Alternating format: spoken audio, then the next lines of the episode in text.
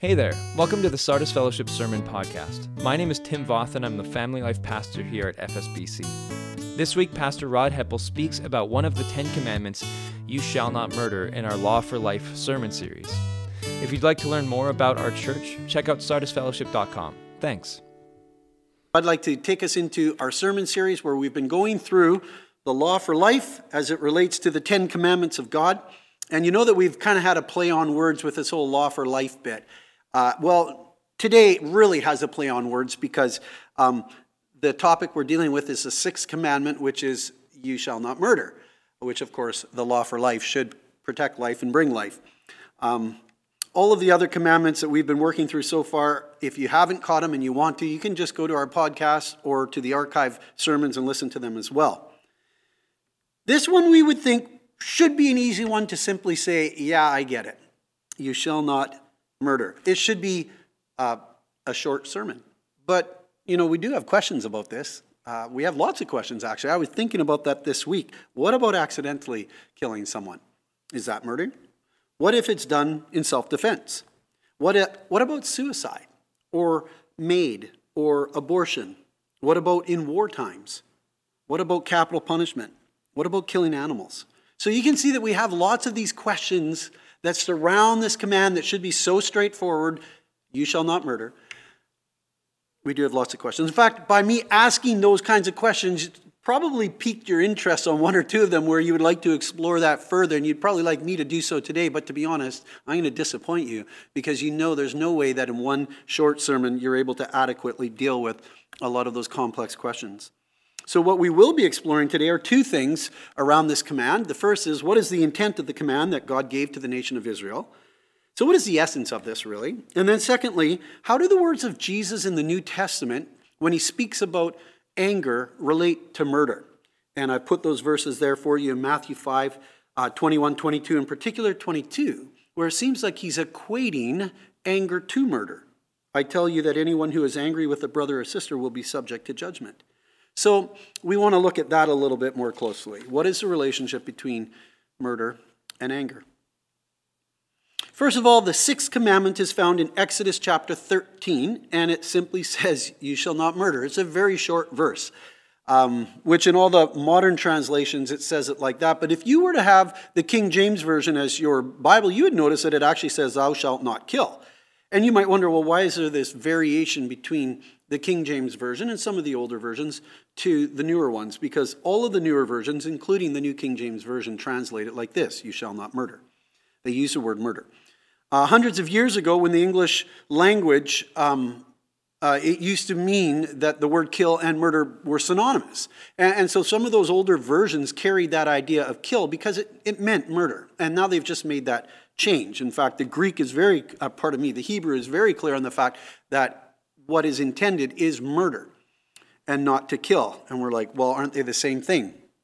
No, not really. I mean, murder is very specific to a type of killing. Killing is a little more broad. You can have self defense in there, you can have uh, a person who accidentally kills someone. So you might say a person was accidentally killed on the job site. You wouldn't say they were murdered on the job site. Um, we would use the word uh, for kill like, I killed a mosquito. I mean, maybe you could use slang and say I murdered a mosquito, but really we, we use it in a different way from what we mean when we use the word murder. Murder means one thing it is the illegal or immoral taking of human life. And so that's what we have in mind when we talk about murder, where killing has a broader context. So that's why the newer versions um, go with the word murder and not to kill. That was the original intent. So, with that little side note, let's look at the main point here. Let's start with this intent of the command of God by looking at, well, what are we talking about? We've already kind of alluded to what murder is, distinguishing from killing, but let's take a look at how the dictionaries define it. The Cambridge Dictionary says it's the crime of intentionally killing a person. And the Oxford Dictionary says almost verbatim the same thing the crime of killing somebody deliberately. So intentional and deliberate. And then Merriam Webster fleshes it out a little bit more says the crime of unlawfully killing a person, especially with malice aforethought, so premeditated. So, those are the key words that I see here that I've kind of highlighted for you the intentionality of it, the premeditatedness of it, the deliberateness of it. It's an unlawful killing, which means there is lawful killing, uh, which kind of makes us stop and think about that. But Lawful killing would be self defense, and lawful killing would be an officer who is protecting people from a person who pulls out a gun or some kind of, uh, he's armed and he's going to hurt someone else or kill someone else, and that officer has the right to take that person's life, and that's a lawful killing because they're protecting innocent people. And then there's this added part of malice, uh, which relates to an intention to harm the person, and, and obviously to harm them in the worst case possible, which is to take their life. So we see intentionality, we see premeditatedness, we see malice. In our country, this would be termed first degree murder. Our Canadian law distinguishes between three types of homicides, of killings, the taking of human life. One is a justifiable um, homicide, which is self defense, that, that's an example. Accidental, in that it wasn't intended to be, like the job site analogy. But the third one is the one where we get into um, murder. It's homicide that is culpable. And so they call it that culpable homicide. And there's three categories to this. Uh, I put them up there for you to see. First degree murder, which is the one that we have in mind here, where a person, you know, has planned and deliberated over killing another person. A sentence in Canada for first degree murder carries an automatic life sentence with no possibility of parole for 25 years. That is our highest level um, of sentencing for a person who commits uh, first degree murder in Canada. Um, they can be given multiple life sentences. The second degree murder category is slightly different because it says generally a deliberate killing that occurs without planning. So this second degree murder is not the same as first degree murder because of the fact that there wasn't the premeditatedness of it, but it still was murder. And for that, you get a minimum sentence of life in prison with no parole for 10 years. So the life in prison sentence is 25, but no chance of parole for a minimum of 10, and you may not get parole until the full 25. The third category is manslaughter. So this is the, the least um, punitive of the three.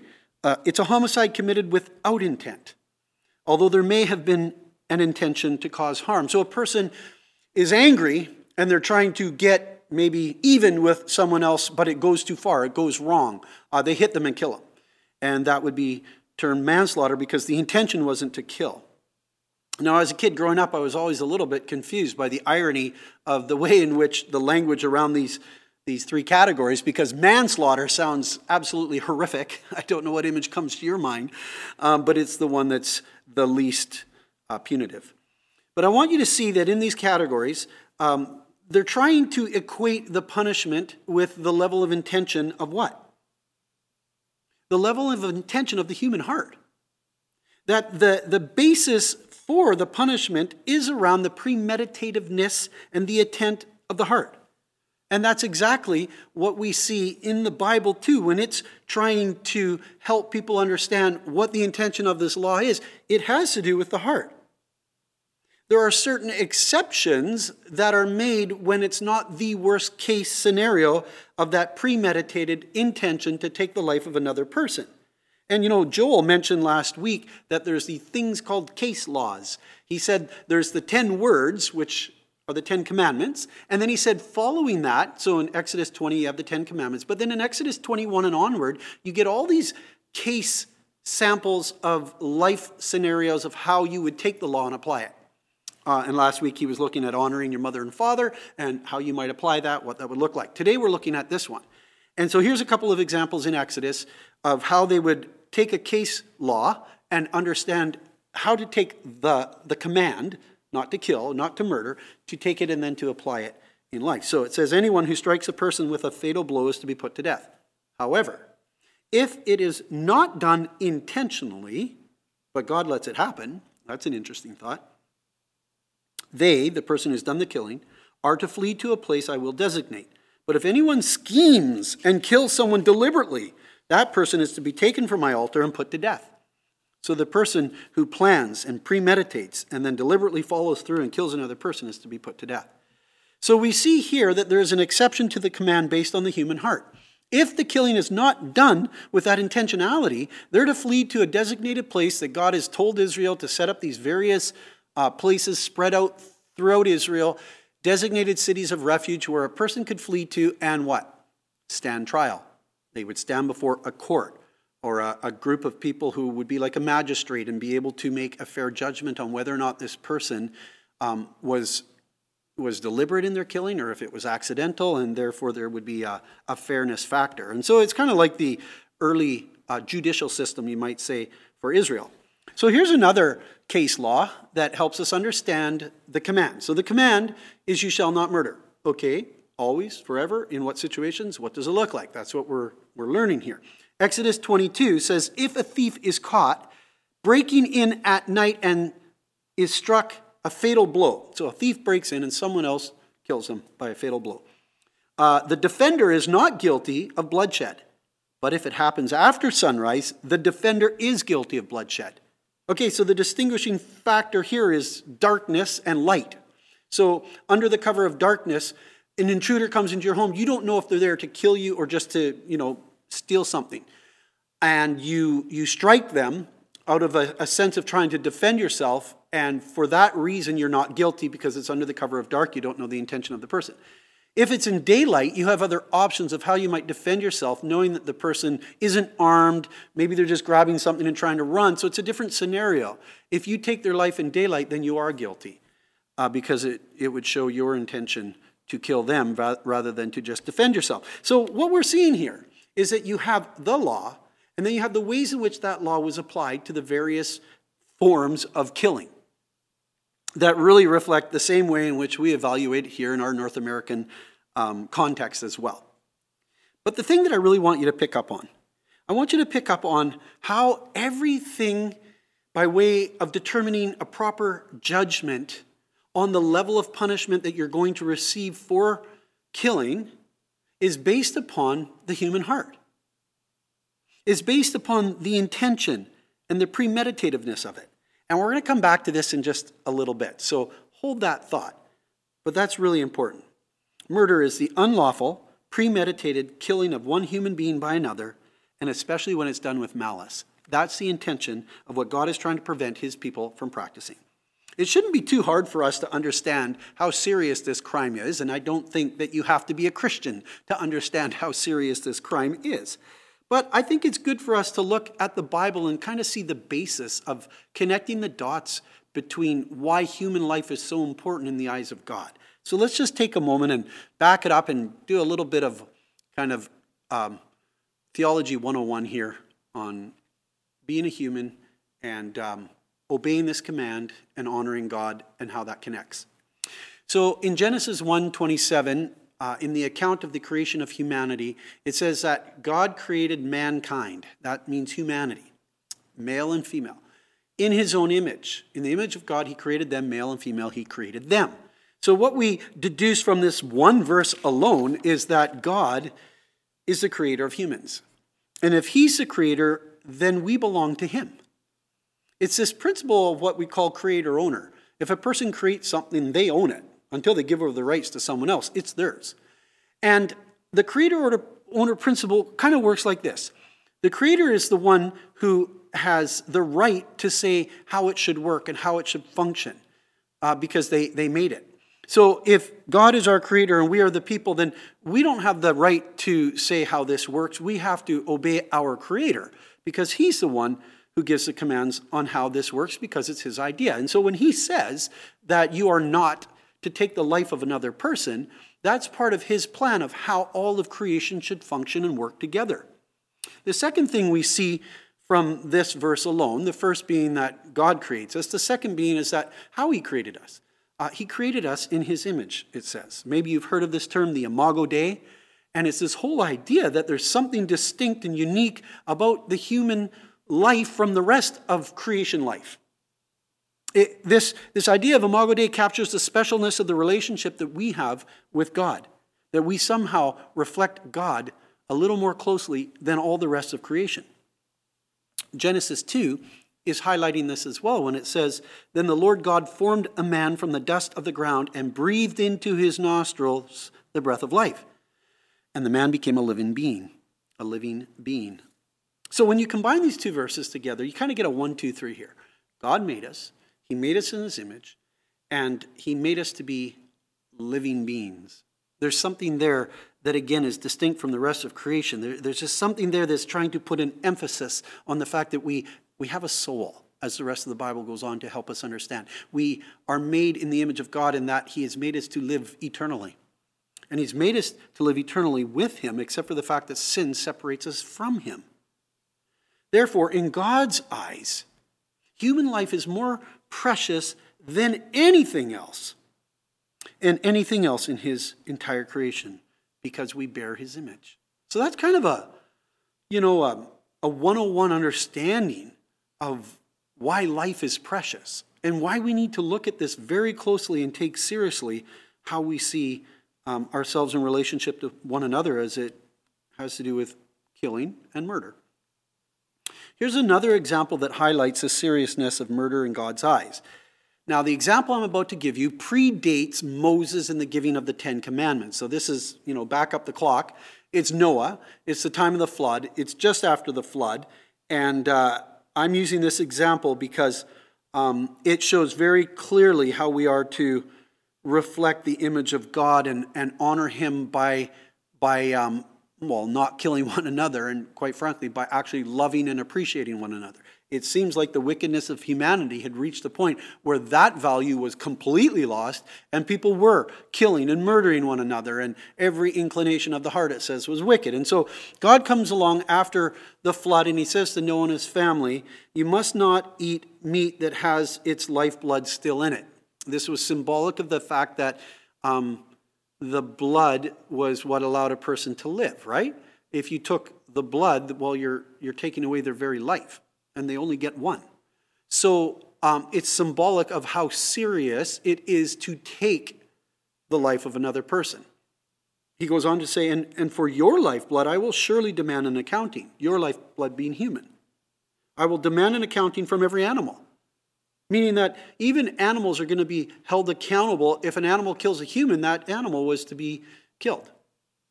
And from each human being, I will demand an accounting for life of another human being. Whoever sheds human blood, by humans shall their blood be shed, for in the image of God has God made mankind. Okay, now this is a, a, sobering thought. And of course, I'm not wanting to get into the whole discussion about, well, capital punishment and should we be practicing it today and is the judicial uh, system fair and all that kind of stuff.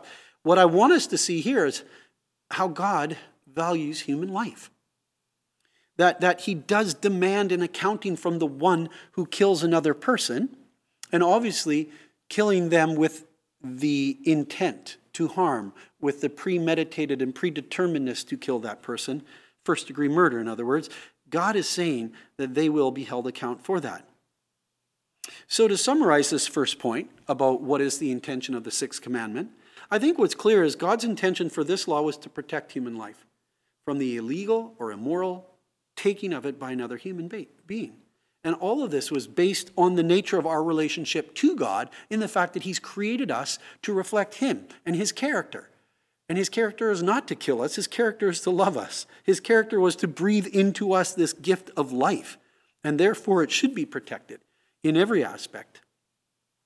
And yet, we know that in the world that we live in today, murder of all kinds take place, both premeditated with the intention to harm as well as that other category where it's out of a fit of rage and anger and a moment of irresponsible action that another person's life was taken. All of these kinds of killings and horribleness that take place. Also, whether out of the womb or in the womb, that the life that God has made is, is intended to be protected from conception all the way through to death. But one day, before God's throne, there will be proper judgment. You see, we live in a world where there's a lot of different kinds of injustices that take place. Our world does not always reflect the values of God. I say not always because there are certain times it does, but there is a lot of the time it does not. And we see how our broader culture views issues of sanctity of life much different from a moral standpoint than what we understand from God and His Word. But I want us to understand that there is a day of judgment that is coming. We all stand before God. And it's only by the blood of Christ that's applied to our own lives that we will stand before God. God's intention for the nation of Israel was to understand the preciousness of life. He wanted the people of God to be different from the people around them, that human life would not be something to be taken so casually, but rather it would be valued because each person bore the image of God and each person would respect God by respecting one another. So that's the first point that I wanted to make. And I now want to look at the second point because the words of Jesus are really challenging as it relates to anger and murder and what this relationship is. So let's take a look at the words of Jesus that are found in Matthew chapter 5. What does he have in mind here? And how is it that he seems to equate anger with murder? Because we sure wouldn't. Those are night and day different, right? Let's take a look. So in Matthew 5, it says this starting in verse 21. You've heard that it was said to the people long ago, You shall not murder, and anyone who murders will be subject to judgment. But I tell you that anyone who is angry with a brother or sister will be subject to judgment. Again, anyone who says to a brother or sister, Raca, is answerable to the court. And anybody who says, You fool, will be in danger of the fire of hell. Then Jesus goes on to give an example of how this plays out, and it's in an example of a context of worship.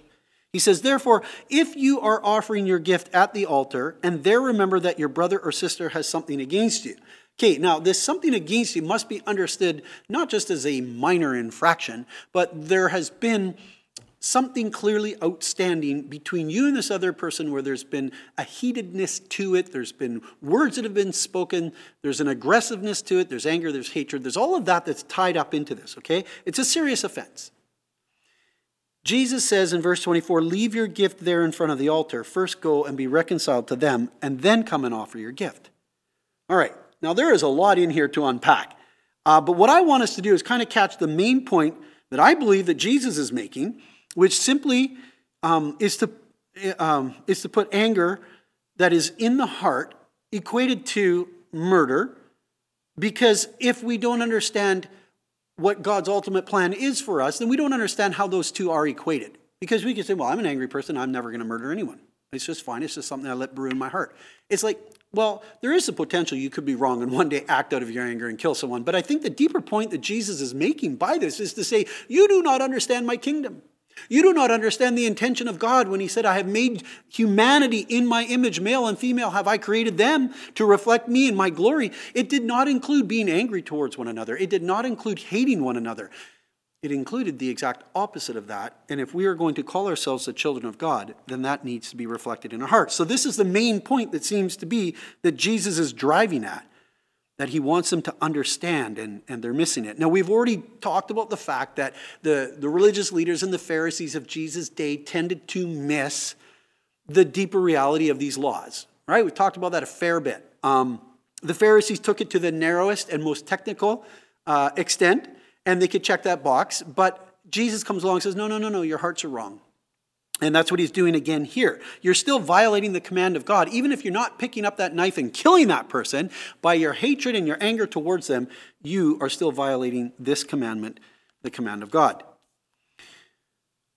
So, the true intention of the law, that you shall not murder, was not to just prevent people from killing each other, but was to actually, you know, help highlight the obvious that you're actually supposed to love one another. It's not good enough to simply not kill a person, but you shouldn't be angry with them. You shouldn't have hatred in your heart. You shouldn't harbor this inside of you. Long before the action ever happens, this shouldn't be there. Before God, anger in the heart is the same as murder with your hands. That's, in essence, what Jesus is saying that there is a moral equation that takes place before God that we deem differently that in our humanness we think we are okay to hold that person with such hatred while still at the same time thinking we're right with God. And the point that Jesus is making here is no, no, no, no, no. There's, there's something wrong here. This is not righteous anger that is referenced in other places in the Bible. Righteous anger is against sin. This is unrighteous anger towards a person. It, starts with people thinking ill of the other person. Uh, you might have seen this phrase uh, here about raca. And we go, what, what does that mean, you know? Uh, don't um, use this phrase. It means that they're worthless um, or they're an imbecile. Um, it, it, has the same point almost as you fool, which has a little more of a a harsher tone, really, to be like you're a wicked, rebellious person and um, you're absolutely horrible beyond any worth. So they kind of both land in the same place, which is this they devalue human life. The very human life that God has said, You bear my image, we come along as humans by our hatred and anger towards one another, and we devalue the person to the place where we use language. We might say, God, you may value this person, but I don't. They are worthless. So Jesus is kind of forcing the people to think more deeply. He's forcing them to understand that murder happens when we view people with this devalued anger towards them. The very pinnacle of God's creation has been reduced to nothing. And out of that kind of mentality comes this anger and hatred that leads to things like murder. And so, on the one hand, you're guilty of it already, but um, you haven't carried it out yet. And for people who think, yeah, I would never do that, you don't know. Anger is this thing that makes a fool of us. We do not know what we do in our anger. We do not know what we look like in our anger. Have you ever had someone hold up a mirror to you and let you know what you look like when you're angry? I guarantee you, you view yourself way different in your anger than how other people view you in your anger. And I know that's been my experience when people have taken the time to uh, help me understand what that looked like. Warren Wiersbe said that when we hate others, it's a sign that we are not walking in the light and we don't have God's love in our hearts. I believe that's the intention that Jesus is trying to get the Pharisees to open their eyes and understand. If anger's in your heart, it's symbolic of the fact that you're not walking in the light, you're not in right relationship with God. You've committed murder. And so it's, it's shocking language that Jesus is using to try to wake people up to the reality of what it should be, not just a technicality where we walk around all pious and think we're so good that we haven't killed someone. What's going on in our hearts? We can't separate our relationship with God from our relationship with our brothers and sisters in Christ. That's the essence of it. We talk about this a lot in, in church life. Um, we, we quote this verse. I mean, it's, it's so clear love one another. As I have loved you, so you must love one another. That's what Jesus is telling us, and that's what Jesus is willing to die for, and that's what Jesus is calling us to. And so it's not good enough just to say, I haven't killed someone. By our anger, we've murdered one another. They're polar opposites, and that's what Jesus is calling us to consider. You know, today is a Communion Sunday, and it's really interesting that we're having this conversation. I didn't plan this out that today we'd be talking about murder, and Jesus was murdered but also that this point is being made at this table. These elements are a visible reminder that the juice representing the blood of Christ and the bread representing the body of Christ, that, that represents Christ's life given for us. And the idea is that through the life of Christ, we are now made right with God. That God looks at Jesus, and by our faith in Jesus, our sins are forgiven and we're placed into his family. But it doesn't stop there. So it's not just kind of like what happens between me and God. This represents what happens also between me and you. That when we gather around Christ, our Lord, and we remember what he's done for us, that's the same expression of forgiveness and love that we now express to one another. And so the whole point of the communion table is to remind us of what God has done, to look upward, to think about that grace, and then ask ourselves if I'm holding something against my brother or sister, if there's hatred in my heart towards them, if there's anger in my heart towards them, to what degree am I understanding God's grace towards forgiving me? I think only to the degree that I'm willing now to forgive someone else. That would be an indicator of that. And this table forces us to consider what it means to forgive our brothers and sisters in Christ when there's offense against them. Jesus says in verse 24, Leave your gift, your offering um, at the altar, your expression of worship, your song, whatever it is, whatever it is that you're bringing by way of an act of worship before God, leave your gift there in front of the altar. Go first and be reconciled to your brother or sister, and then come and bring your offering to God. Why? Because your offering will be wasted if you don't. There is no sense of worship to God, an offering pleasing and acceptable to Him, while at the same time har- harboring bitterness and hatred and anger in our hearts towards our brother or sister in Christ. That's the point Jesus is making. An unforgiving spirit hinders worship and it destroys our fellowship with God and with God's people. So, This is, uh, you know, a pretty quick overview of those words of Jesus that you could really dig down on because there's a lot in there. But I just want to kind of capture the essence of this, this main point that Jesus has challenged us with and to uh, make sure we're judging our own motive of heart. Uh, to make sure that we're right uh, before God and before one another. Um, I think that we need to take this seriously, and we are as guilty as the Pharisees who get let ourselves off in a technicality while not taking the words of Jesus seriously to consider this. And so I'm hoping that in our communion service today, you're going to be able to reflect on that. But before we get to the communion part, I want us to look at um, a story in the Bible, an example of murder. I know, nice topic, right? Um, I want us to look at the anger the premeditated and the intent of the heart and how it plays out in just one example that is given in Scripture. There are lots of examples to choose from in the Bible that you could use on murder. There's Moses who murdered an Egyptian out of anger. There's David who premeditated the murder of Uriah, Bathsheba's husband, just to try to conceal his sin, their sin. There's Jezebel who schemed a murder plan to kill Naboth so that her husband Ahab could get his vineyard. And there's the Apostle Paul who endorsed the killing of Stephen in the New Testament. And the list goes on. There's lots of examples. In fact, when our son Ryan was much younger, about 12 years old, we were doing our read the Bible after dinner and working our way through the Old Testament. He says one night, he goes, You know, Mom and Dad, if the Bible was a movie, you wouldn't let me watch it. and it's true. None of us should watch the Bible. And so we might look at that and think, well, why is the Bible so bad? Well, it's not that the Bible's so bad, it's that the Bible's so honest. The Bible's so honest about humanity. The Bible's so honest about what goes on inside our hearts and works its way out in all of these different horrible ways. And let's face it, it's not just the stories that are recorded for us in the scriptures that are so horrible, it's us as well. Those stories are our stories. And so the one I've chosen to look at is the first example of brotherly love uh, between Cain and Abel, where Cain kills his brother Abel. Of course, I'm using sarcasm when I say brotherly love. Genesis 4, let's read this story together and kind of look at some of the elements that are in here that, that we've already been talking about. Adam made love to his wife Eve, and she became pregnant and gave birth to Cain. She said, With the help of the Lord, I have brought forth a man. That's what Cain means. Later, she gave birth to his brother Abel.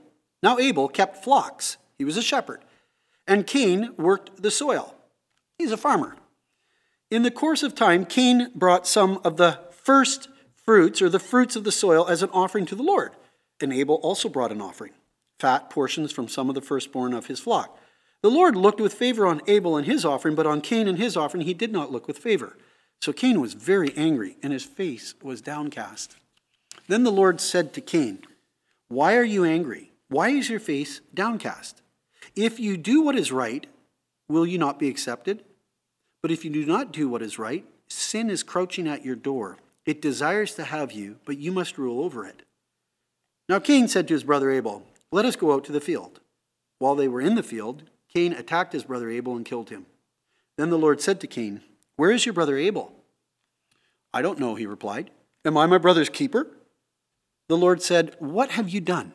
Listen, your brother's blood cries out to me from the ground. Now you are under a curse and driven from the ground.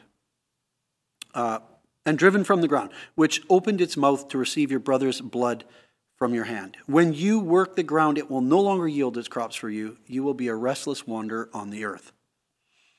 So you've heard of Mrs. Peacock in the library with a candlestick. Well, this is Mr. Cain out in the field with a club, or maybe his bare hands, or maybe something else. But I want you to notice a few points here.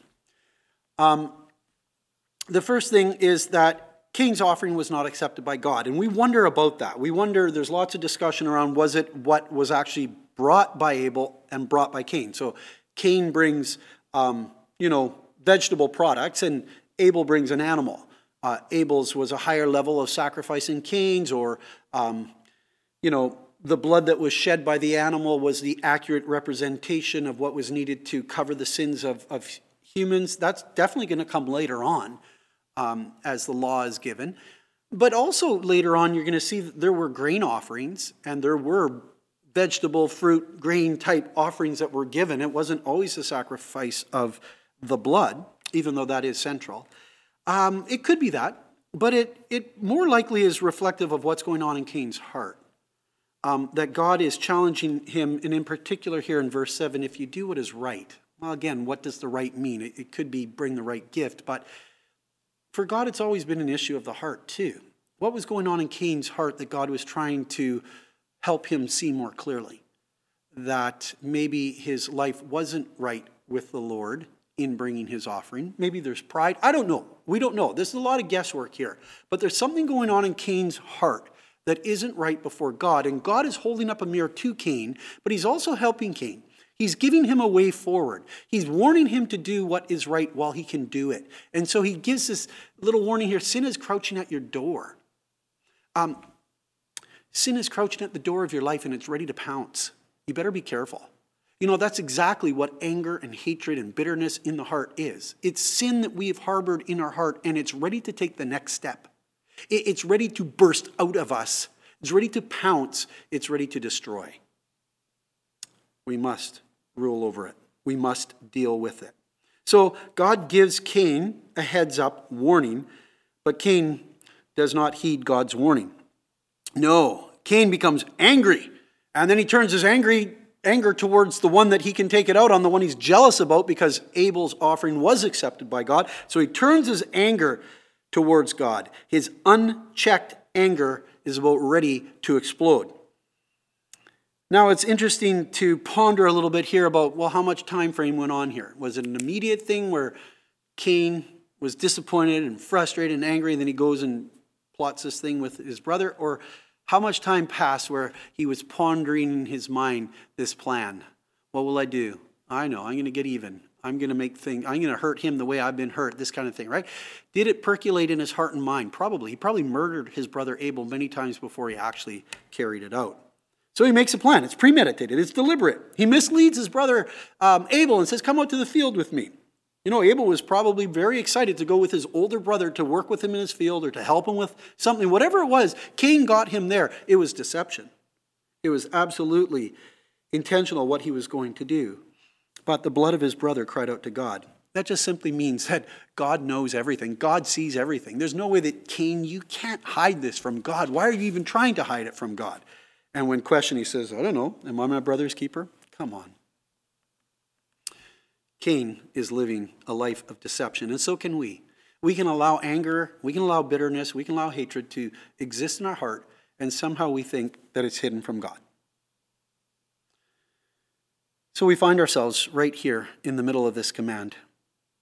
Um, we're checking off boxes that we're all right, we've never murdered anyone, and yet we're living like this in our hearts. That's very possible. Just like a couple weeks ago, we were talking about not lying, and we talked about the context of the court.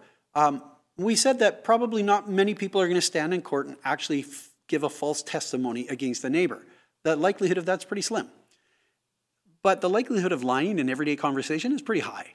And, and that's where we went a couple of weeks ago. And I think what we're seeing here too is that Jesus is trying to say, just like you know, giving false testimony isn't just in court, it's in everyday life, so it is here that we see that the anger of our heart is murderous, that the anger of our heart is wrong, that the anger of our heart happens every day. Oh, we may never murder in our entire lifetime, but to be angry with someone else and to basically devalue them before God the way we've been warned by Jesus, that can really happen.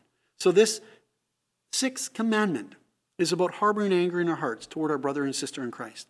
And as we come to this communion table, it does cause us to stop and to pause and reflect on what Jesus has asked of us. That if we've been forgiven by him before God.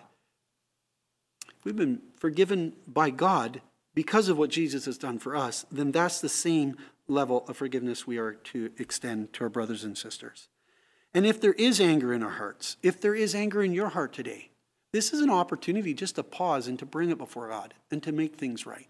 It is possible you need to make right with another person, as we've been warned by Jesus. Leave your offering here. Don't participate. Go make right first. But you know, there's another level of forgiveness and releasing of anger and bitterness and hatred is when we realize afresh what Christ has done for us, that we release that person that we've had in our heart and mind. It could even only be a one way thing where we're the ones that are harboring it. They don't even know. It's us, not them. That can be released before God in a moment. In the in person service on Sunday, August the 7th, our worship team uh, is leading us through a song by Phil Wickham called Hymn of Heaven. If you want to go to YouTube and type in Phil Wickham, Hymn of Heaven, you will hear the same song that we're singing on a Sunday morning, August 7th. And the reason why I bring this up is the song is being sung live as an opportunity for people in person to consider and reflect this message today before they participate with the elements of communion. And the reason why I chose the song is it's one that lyrically and the message, the music, the melody, all of the passion that is displayed. Uh, if you go to the YouTube video, watch it, you will see the passion that is displayed by the person who's singing it. And somehow it resonated with my heart that God has done something for us that He calls us to make sure that we're doing for others. Um, I invite you, before participating in this communion, to spend some time in reflection. Whether you listen to the song or not, take a few moments. And so I would like to lead us in prayer, and then we're going to participate um, in these elements. I will let you participate in your home. Our Father in heaven, as we've considered this idea of not murdering, we've realized by the words of Jesus that we can stumble in the area of anger. And it's hard to know exactly where, how, or when do we maybe violate that commandment by the words of Jesus. Help us to know that. Lord, by your Holy Spirit, put your finger on a situation, a name, whatever it might be, that we might that it might be brought to light, that we might, in a moment of honest asking of forgiveness by you, release that person, release that situation, and find ourselves released from it. Lord, as we come to the table and we remember what this caused or cost Jesus on our behalf, that he only died for our sin, not his own that he only died that we might be forgiven and made right with you, holy God. Might we also consider doing the same for others, releasing them to you, asking forgiveness, making things right? By your Spirit, guide us to that, I pray. In Jesus' name, amen. I thank you for joining us today. And uh, in the next few moments, I invite you to participate in the elements that you have in your home. And then may God bless you if you want to join us for anything in person, that opportunity is there. I know that for some, that's still not feasible, and that's okay. God bless you. Thanks for watching. Thanks for financially standing with the life of our church. And I really pray that you're having a great summer and that you enjoy the next few weeks that we have. God bless. Bye bye. Thanks for listening to our Sardis Fellowship Sermon Podcast. If you'd like to learn more about Sardis Fellowship Church, check out sardisfellowship.com. Thanks, and see you next time.